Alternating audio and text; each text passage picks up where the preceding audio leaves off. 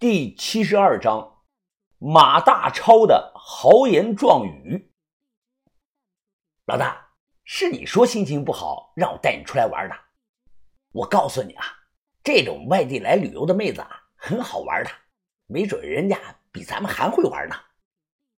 我转头望了那边一眼，那两个戴着墨镜的女生，牛仔裤加这个绒毛长衫，长相也偏清纯。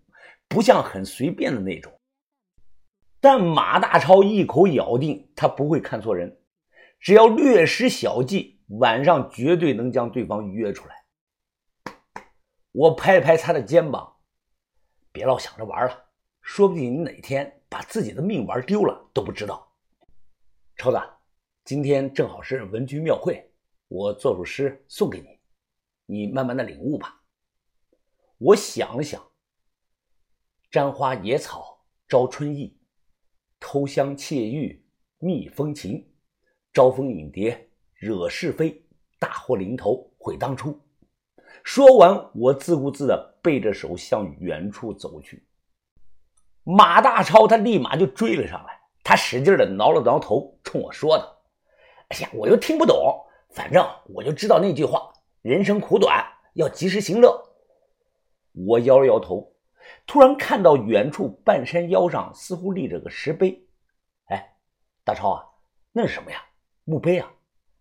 我去，老大，这么远你都能看清楚啊？是墓碑，本来不在那儿的。前两年移动公司建那个信号塔，把墓碑啊挪到那儿了。那应该附近有古墓吧？嗯，听人说是一个什么大官的碑，不过古墓早几十年前就被盗了。那里现在就是空壳，走上去看看。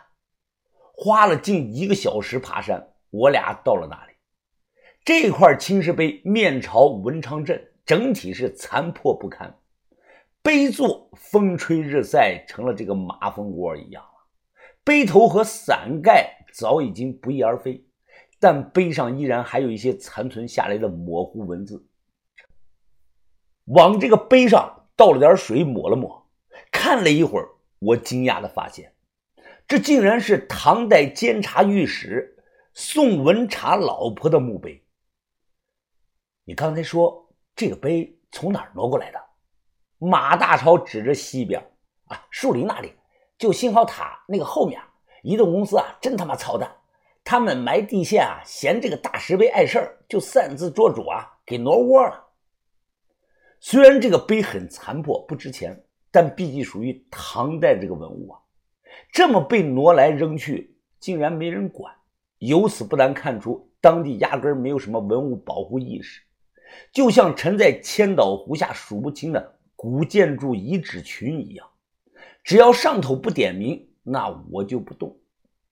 很快，我们找到了古墓，是一个隆起的土堆，规模还不小。旁边有个躺在地上的半截石头人。在石人的正后方有个塌了的土洞，毫无疑问啊，是早年某人留下的盗洞。马大超他指了指文昌镇这里啊，属于北浙山西头了，地势高。北边那些地势矮的地方啊，也有类似的古墓，不过啊，都成湖底了。我记得往前走还有个大鳖呢，哎，咱们去看看吧。大鳖。就是那个石头做的大乌龟，哎，可他娘的大了，最起码有好几吨重呢。文昌这里有一个，临奇那里啊也有一个，都一模一样的。马大超带着我穿过树林，又翻过一个小山坡，眼前荒草丛生，一个巨大的青石大乌龟赫然的出现在眼前。这个大鳖的造型古朴，虽然表皮风化的十分严重。但那种沉稳霸气感依然是不减当年的。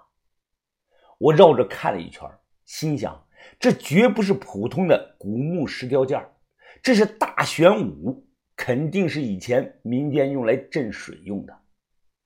潘家园西门进去有个石雕区，我心想啊，谁要是有本事把这个大玄武搞过去，卖个十万二十万，肯定有人愿意买。这个大乌龟啊！至今好像还在那里摆着。马大超他毕竟是本地人，他了解的多，他告诉了我这个镇水玄武的来历。他说以前有个叫洪传的财主，这个人出钱为当地建了个拦水的大坝，建成以后，大财主很满意，便给了当时的建筑队的头头一个叫宋涵的人包了个大红包。这个红包大到了比建造这个拦水坝的总费用还要高。宋涵觉得钱太多了，自己不敢收，于是提议请上好的石匠再做两个镇水兽，用于保一方的平安。这就是文昌镇山上的大石鳖的来历。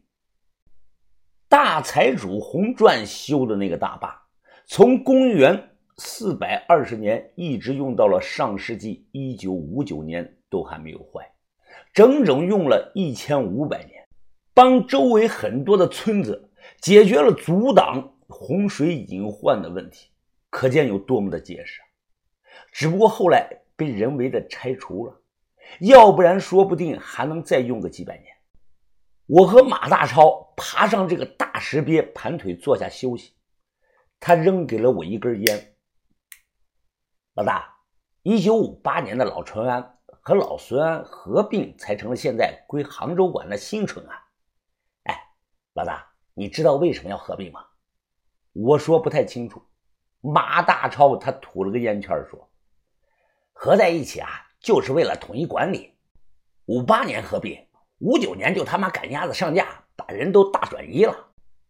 说实话啊，当年新安江洪水下来前的一个礼拜，我爷爷奶奶他们都不知道自己要走。”我弹弹烟灰，你们家是就近迁移的，你们又没去江西、福建那么远的地方，你抱怨个屁呀！我操，老大，你这话说的，你是没有我的感同身受啊！我们家祖宅还在千岛湖里，我那帮七大姑八大姨的祖宅也在水里的，我不但要抱怨，我还要骂他们祖宗十八代呢！我是没生在那个年代，我要是生在那个年代。你看看谁敢让我们搬家？我削不死他！哼，你看你牛逼的！我跟你讲啊，那是大的政策，知不知道什么叫舍小家为大家？别说你，就是谁也阻挡不了历史的车轮的。所以啊，那些老辈人的事儿过去就过去了。现在遍地是机会，新的社会了，咱们这辈的年轻人还是要把目光往前看的。哎，我不是给了你二十万的本金吗？你炒粉的手艺好啊，没准开个炒粉店，没几年就发家致富了。我开炒粉店啊？哎呀，老大，你搞笑吧你？我马大超就算不是人中龙凤，那也是个人中豪杰啊！我，我怎么可能自降身份去开个炒粉店呢？我将来啊，要混到出人头地的。不瞒你说啊，咱们的大超帮已经组建起来了，目前加上你和我，咱们已经有六个人。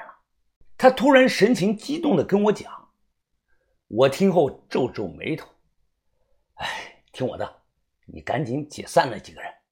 为什么呀？我好不容易才组织起来的，将来这几个人那都是咱们的建帮元老啊。上次我以为啊，他只是随口说说，没想到这小子私底下真建了帮会。我看着他说：“一山不容二虎。”哎，你没考虑过李康阳的想法？